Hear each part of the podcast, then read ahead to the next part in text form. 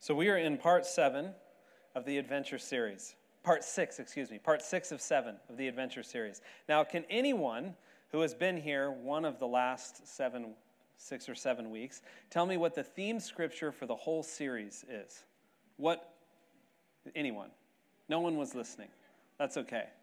Sometimes I ask my wife what I preached on on Tuesday, and she can't remember. So, no, I'm kidding. I'm going to make up for it by putting myself under the bus later in this message, so it kind of balances out. Can anyone tell me what book it's from? Corinthians. Fourth Corinthians? Fifth Corinthians? Second Corinthians. 214. Is that an address? Okay.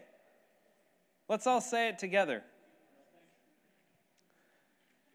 Now thanks be to God, who always leads us in triumph in Christ, and through us diffuses the fragrance of his knowledge in every place.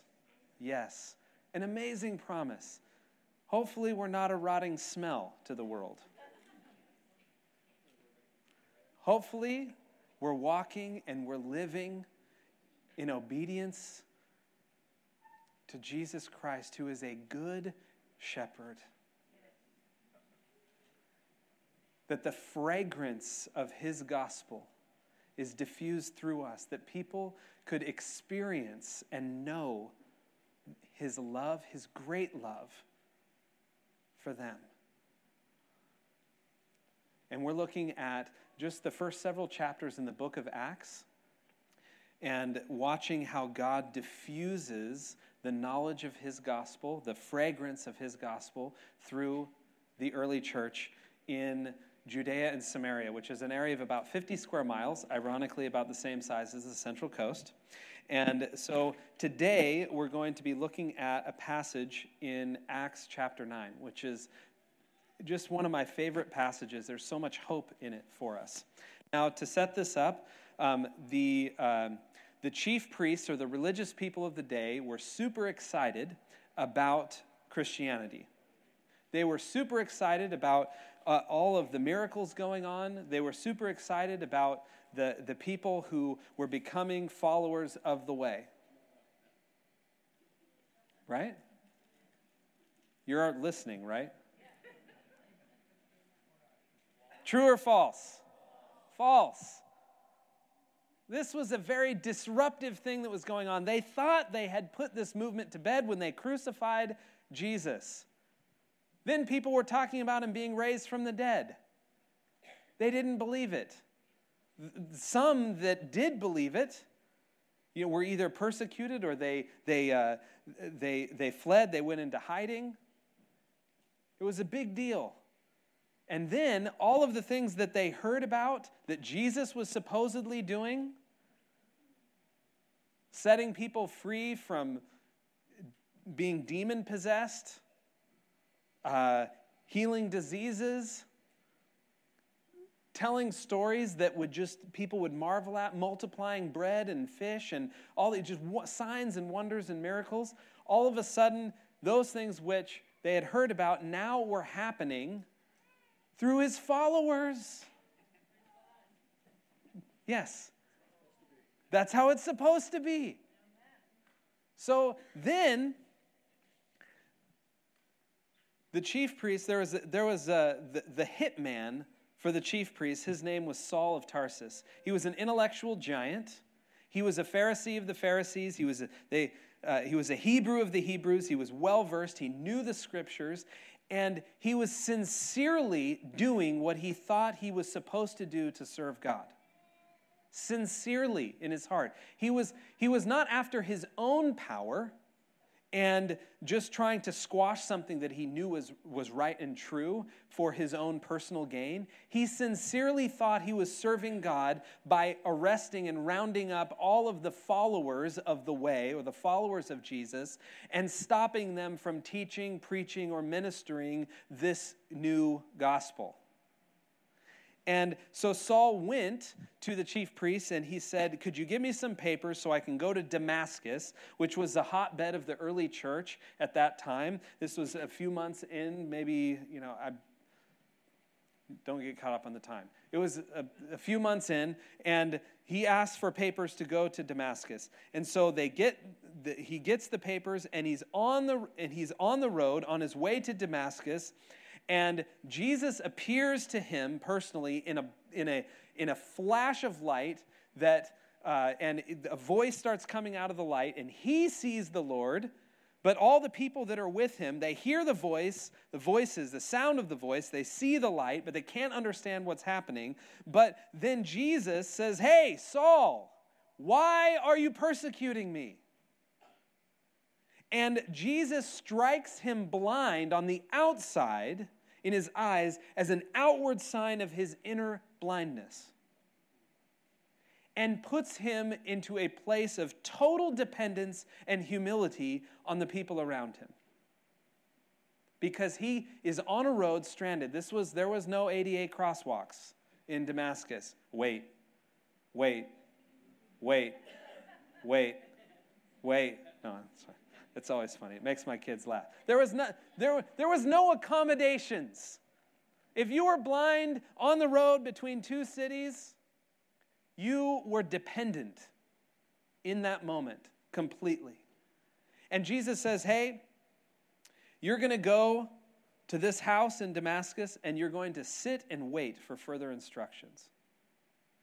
Now, have you ever been sincerely convinced you were right about something only to find out later that you were 100% wrong? About a year ago, um, I was I was at fault for probably the biggest argument my wife and I have ever had in our. Now, let me make sure I get this right. 16 years of marriage. Uh, it was it was towards the we were having a we weren't getting much sleep for a period of time uh, for a few weeks we our dog was old and was snoring next to the bed and couldn't sleep, couldn't be anywhere except there. Um, we had our kids, you know, there are three bathrooms in our house, but the only one they can use at nighttime is the one in our bedroom. Why is that? Who told them that? So, tip uh, across, Daddy, the door's locked. Then, Daddy, I can't find the shorts that I took off. Daddy, can you please tuck me in? And so this was going on for days and days, and I usually depended on Friday night to Saturday morning as my catch-up day on sleep. And so, and because we had to go, we were we were we had to leave at nine o'clock um, to go travel. Um, we were taking a trip as a family, and so uh, as we we uh, I was going to sleep in till probably eight o'clock, go to bed early, and everything was going to be fine. And so we went to bed early, and then the kids, the parade of children, started coming through as they normally did. And I was getting upset, not at them, but I was getting upset that I was losing sleep. And the fact that I was getting upset kept me from going back to sleep. This has never happened to anyone. Then the dog starts snoring. Then my wife starts snoring, and she doesn't even really snore much. And I'm thinking, I'm going to the loony bin here. And at five o'clock in the morning, I finally get to sleep. At seven o'clock in the morning, I awake to the sound of my wife's alarm on her phone on the bed on the end table on the other side of the bed. And I'm awake and I'm my head's hurting because I've only got like, you know, one cycle of sleep down and I'm not even sure that finished. And I'm thinking, okay, she has to hear this. She has to hear this alarm. She's gonna shut it off any second now. I look at the clock, five minutes goes by. The alarm's still going on, like, and it's getting louder. Like, what is going on? This is Twilight Zone, right? Oh no. I said, okay, I'm gonna wait until 7:15 because I think I'm doing the magnanimous thing because if I get up, then she'll wake up. And I was hoping that she would recognize that her alarm was going off and she'd turn it off. So I wait till 7:15 and then I conspicuously making all kinds of racket, get up out of bed, huffing and puffing, go around. I pick up the phone, I swipe it to open it, and the alarm goes off. I, slam, I, I turn the power, hold it, turn the power off, slam it back on the end table, come back around, and I'm in a hump. And then M- Michelle says, What are you doing? I was like, Your alarm went off and it's been going off for 15 minutes. She said, No, it wasn't. Yes, it was. I went over and I swiped and it came off. She looked, she says, See, I hadn't had my alarm set. I don't know what you're talking about because I went over there. It had to have been set. I mean, I'm coming unglued. I've had no sleep. Finally, I was just like, I don't know. I like I it was beyond words. I go out and I just did some yard work, like at 7 7:30 in the morning until it was time to leave. And it was the only time in our 16 year marriage where I where like we didn't resolve the argument. Now we have arguments, but we didn't resolve the argument before we left the argument. And this argument kind of stayed open for a week. And we we're just like, every day, I'm like, why can't she just admit, you know, that, like, why can, how is this possible? And then, you know, the, th- the stuff that was said during the argument is just accumulating, and I'm rehearsing it in my head. And yes, I know you love that you have a pastor who rehearses all of the worst things um, that a person could think and say about their spouse in their head over and over and over again. Um, I'm not proud. I'm just telling you that it happened. And it came, the days go by, we get back from our trip. The next on, I go to bed on Friday night. I had kind of forgot. Seven o'clock in the morning, the alarm goes off. I get up. Now, this time I'd had a pretty good night's sleep. I get up and I walk around right away. I didn't wait the 15 minutes. I walked right away to the phone and it was off. And I'm thinking, wait a minute. Then I come through the door, and just outside of our door, there is a desk, and my son's iPod was sitting right there. And he had set a bedtime alarm for Saturday mornings because he likes to get up and go out and jump on the trampoline or go out and do something. He doesn't want to miss Saturdays. and he had left his iPod on the desk. And the alarm was set to go off for 15 minutes and then shut off. Now, I sincerely believed I was right. And even to the point where, like, I don't know how I swiped that and at the same time the alarm went off, but I had enough evidence. I was certain I was right. And I was 100% wrong.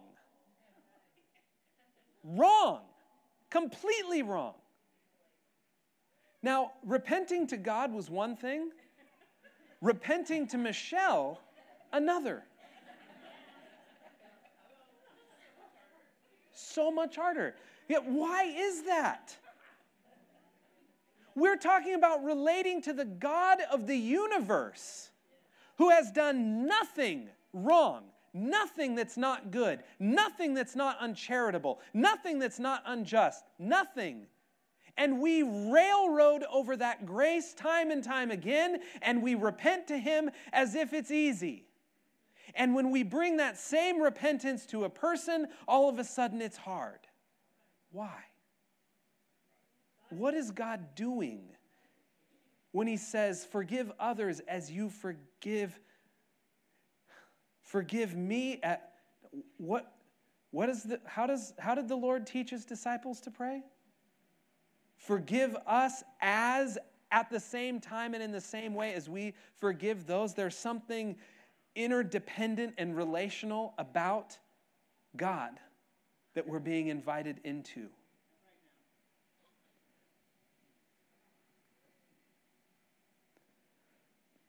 Let's look at this story of Saul through Ananias. Acts chapter 9, verses 10 to 18. Now there was a certain disciple at Damascus named Ananias. And to him the Lord said in a vision, Ananias? And he said, Here I am, Lord. So the Lord said to him, Arise and go to the street called Straight, and inquire at the house of Judas for one called Saul of Tarsus, for behold, he is praying. And in a vision, he has seen a man named Ananias coming in and putting his hand on him so that he might receive his sight. Remember when we were talking about negotiating with God? Then Ananias negotiated with the Lord. Now it says, Then Ananias answered, Lord, I have heard from many about this man, how much harm he has done to your saints, your saints in Jerusalem. And here, here in Damascus, where we are, here he has authority from the chief priests to bind all who call on your name, like me. But the Lord said to him, Go, for he is a chosen vessel of mine to bear my name before Gentiles, kings, and the children of Israel. For I will show him how many things he must suffer for my name's sake. And Ananias went his way and entered the house, and laying his hands on him, he said, Brother Saul, the Lord Jesus, who appeared to you on the road as you came, has sent me that you may receive your sight and be filled with the Holy Spirit. And immediately there fell from his eyes something like scales, and he received his sight at once, and he arose and was baptized. Have you ever wondered why God answers prayer the way he does? Christ appeared to Saul on the road and struck him blind. Told him what was, he, he revealed and pulled back and said, Hey, you think sincerely you're doing the right thing, but you're actually hurting and harming and persecuting the very God whom you're trying to serve. Stop. Go wait for further instructions. Why didn't Christ just reappear to him again after Christ saw him praying and praying? I mean, what you think I felt bad after going a week over an, an alarm? What about going months arresting people, stoning people in the name of God, and finding out that you're wrong, totally wrong? How do you feel? Ashamed? Guilty? Embarrassed? How could God ever forgive me, use me, fill in the blank? How, it, I mean, the list is long. You get the idea. He's in this place of despondency, praying, fasting. He, had, he doesn't eat for three days. He is, why doesn't Christ appear to him again and say, Saul, I have heard your prayers. I have seen your fasting. And then told him what he was going to say.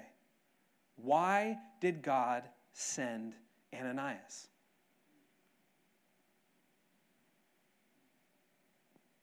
Why does God send you places?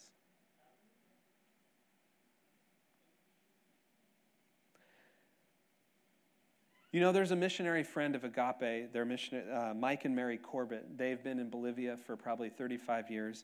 Um, early on in their ministry in Bolivia, this would probably be in the early 90s, they, uh, their daughter developed a urinary tract infection way up in the mountains of Bolivia, where it would be a many hour drive to La Paz on dirt roads that were dangerous. Not only dangerous because you're talking mountain roads where the car could, you know, hit a pothole or you could get stuck or you could fall off. But there were, if you were if you were traveling alone and you had any material possessions going these long distances, you, you could you were at risk of getting robbed or played or manipulated, having your car stolen. Um, and so now Mike and Mary Corbett, they declared healing scriptures over their daughter. They prayed in faith, and I'm not saying that they did everything right. I'm saying they did everything they knew to do. Nothing changed. A week and a half goes by. Their daughter is getting really sick, and they decide to make the drive to La Paz.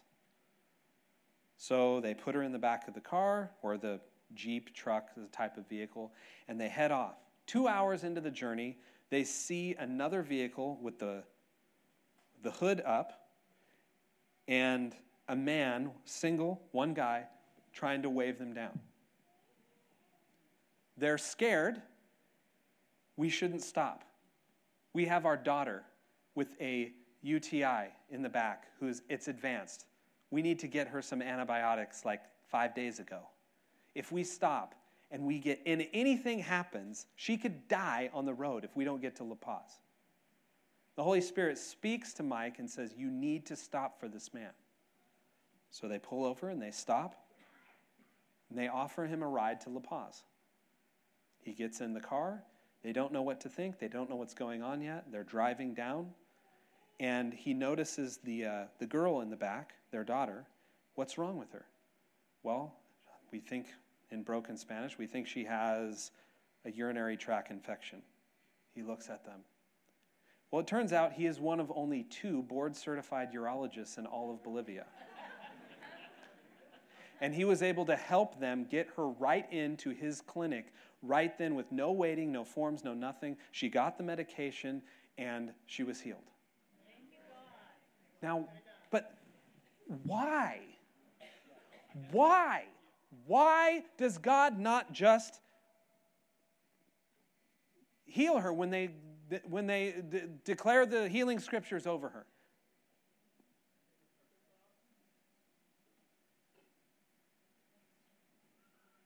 Because I know none of you have had that question.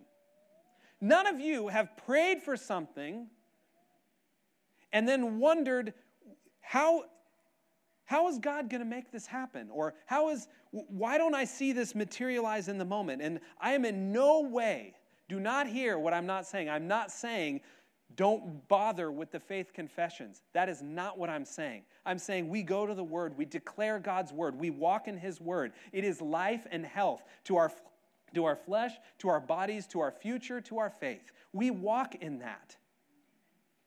But our faith is not an individual sport. Our faith is not an individual sport. We are not self sovereigns.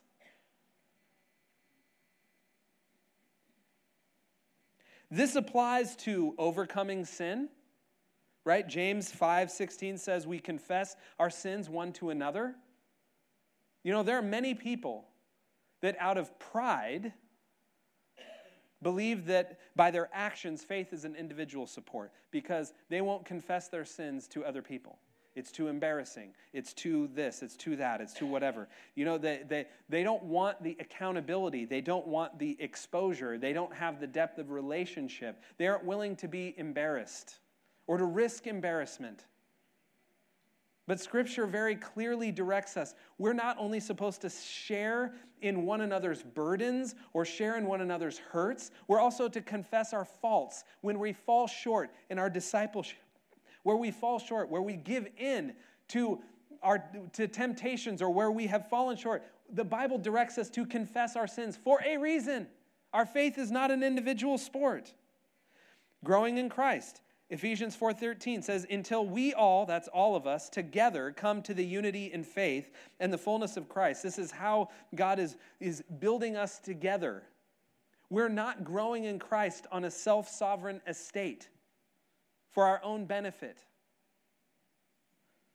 How about life in the kingdom? We, plural, are his masterpiece, singular. That word masterpiece is like a tapestry, it's being woven together. We are being woven together in ways that are beyond our comprehension and beyond what we understand. Our adventure is a mystery in many parts to us. We are led into things we do not understand. We can't see the whole picture. We don't yet see. It's, it's God building in faith in us to walk and to trust in Him and to grow closer to Him. And also, we are privileged to be a part of all that He's doing. We're invited to the inner seat to to get front row seats, to, to see God answer prayer through us, and to God answer prayers to us through others. We're part of the story. We're part of His tapestry. We're part of His masterpiece. We, plural, are His masterpiece, singular. 1 Peter 2 5, as living stones, you all, you are all, we are being built together. How about expressing gifts? Romans 12 and 1 Corinthians 12.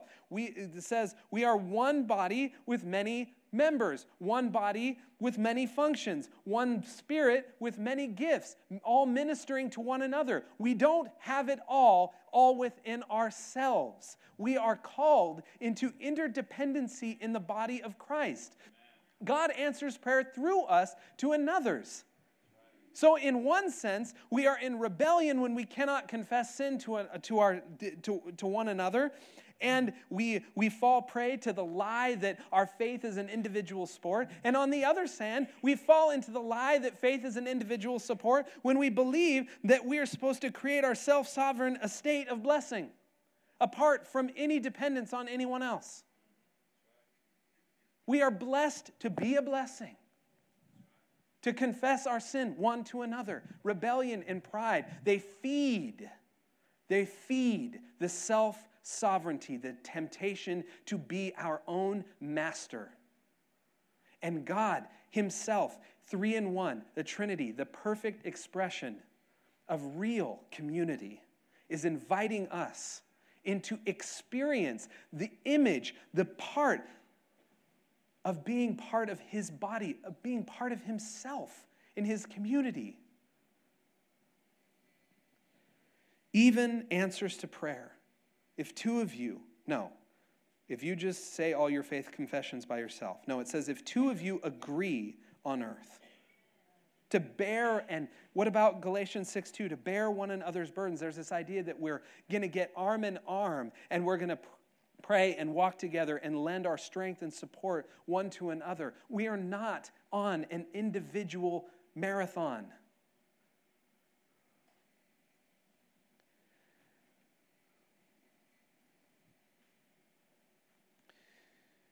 When I gave my life to Christ,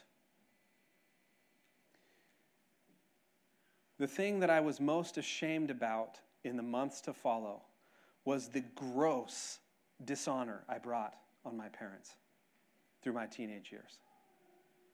The vicious things that I said, the rebellious things that I did, how much I took advantage of their generosity, how much I took advantage of their leniency how much I lied and manipulated and brought drugs into the house and did and and brought girls into the house and ran and and told them I was going to one friend and went off to to to other places to do things they would never approve of to calling them and putting their faith on trial and in, in every manner just i mean the scenes of dishonor and disrespect over and over and over again. I mean it was it came to a place where, yes, I had repented before the Lord because God's word had gone into my heart and, and just peeled back, right, the scales. But it was much different when I felt the leading of the Holy Spirit to repent and ask for forgiveness from my Father. And I had an opportunity to go and do a family project um, with him, and, it would, and we had to spend about 40 minutes in his truck two ways to and from this project to help a family member out with some with a, with a yard project and on the way up I was trying to build up the courage to, to open the, the can. I mean, remember, he, I'd only really given my life to Christ a few months prior. He had not seen much fruit. And I didn't know what the response was going to be. I didn't know where I was really opening a can for him to say, I don't believe you, him to throw it back in my face, not, not, not because he was in a bad way, but because that's really what I deserved. I was not really sure I was ready to face that. And all the way up, I didn't build up, I didn't have the courage. We did the project, then we get in the truck to go back home, and I'm starting to sweat behind my ears. I'm thinking, if I don't, I, need, I mean, I don't know what this is going to be like. And so I said, I, I said, Dad, I, I, need to, I need to tell you something. I need to ask you something. Okay. I said, Dad, I, I need to ask for your forgiveness for dishonoring you. I spent most of my teenage years in total rebellion and dishonored you in so many ways, you and mom in so many ways. Would you, would you please forgive me? And he, he waited, I don't know, four or five seconds. I, I'm not sure he was, he wasn't, probably his mind wasn't even on anything remotely like that. Um, and then he said very calmly and with total sincerity and without, there was no there was no rage. There was no can that was opened. And he just said, You're already forgiven. And I, and I like, well, well, don't you want to talk about it? Like, I, there, there are things like I need to, I need to tell you about the things that, that I have done. Don't you want to talk about it? And he said, No, I, I don't want to talk about it. I have already forgiven you.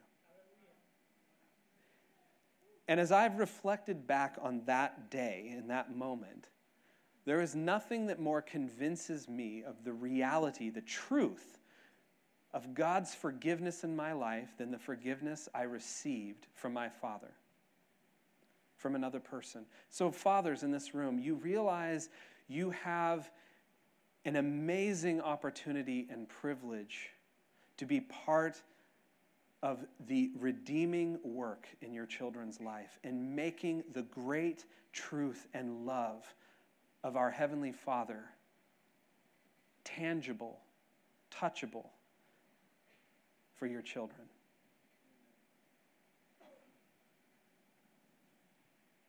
It was woven into the masterpiece. The mystery of why my dad wrestled with that and how he came, I still don't know how he came to the point where he really forgave me in advance of any fruit of, in my life. I, I don't know that story. I don't know it. I don't know the, the mystery of it but it got woven into the masterpiece.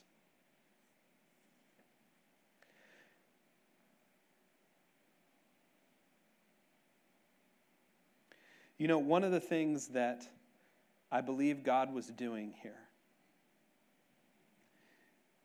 is Saul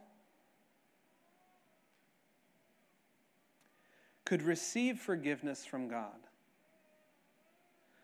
But how much more, how much more impactful, how much more real would it be if that forgiveness came through a man who was representative of the very people he was coming to kill and arrest? The very people he was out to squash, to stone, and to arrest. God sent one of them to him to minister that forgiveness and to anoint him for the work ahead. There are three ways in which Ananias ministered to Saul. One, he came with healing hands. Saul had come to lay violent hands on the disciples in Damascus, and instead God saw to it that a disciple lay healing hands on Saul. Look at your hands.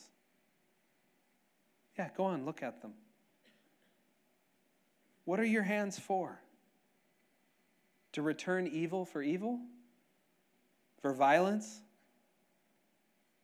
Or to return good for evil? For healing? Ananias, the follower with no title, lays hands on and appoints the apostle who wrote most of the New Testament.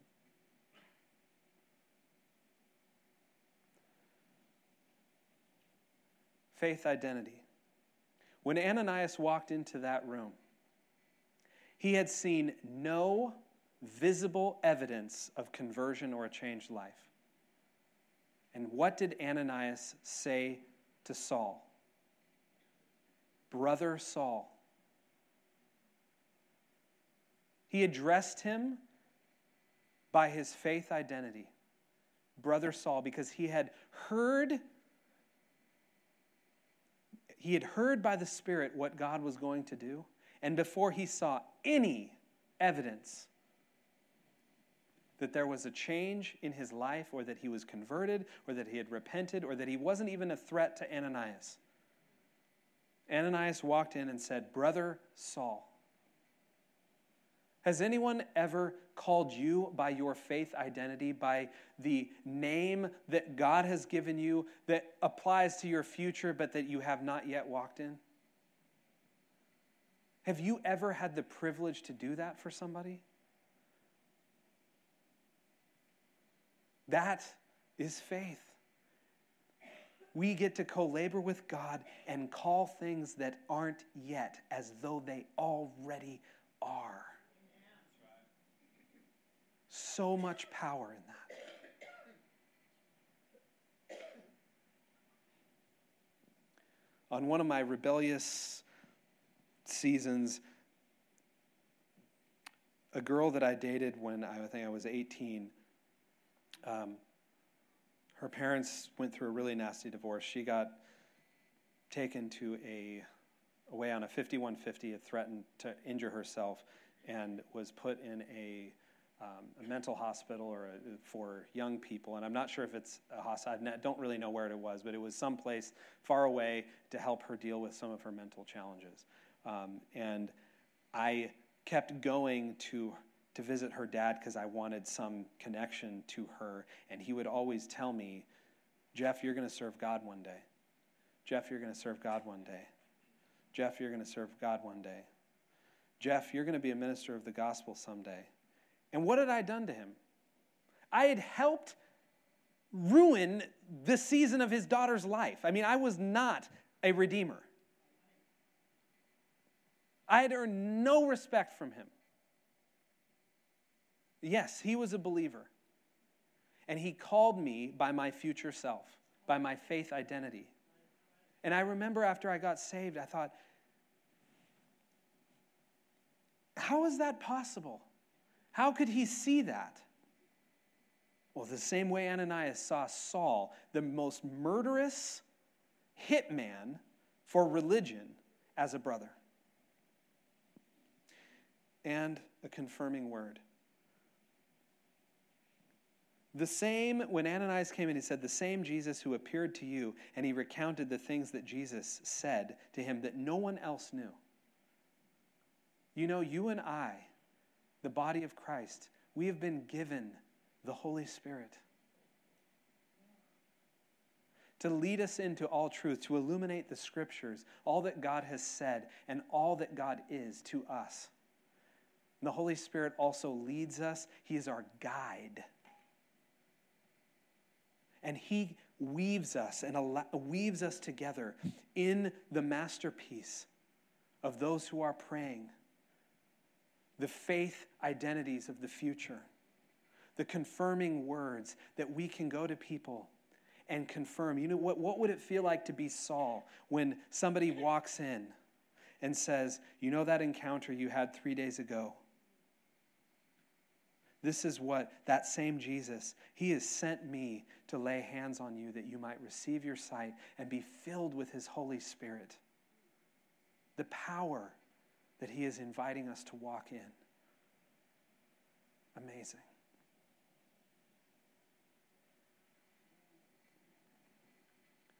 God often invites us into things that do not make sense at first, that war against our biases and put us in a place of personal risk and vulnerability.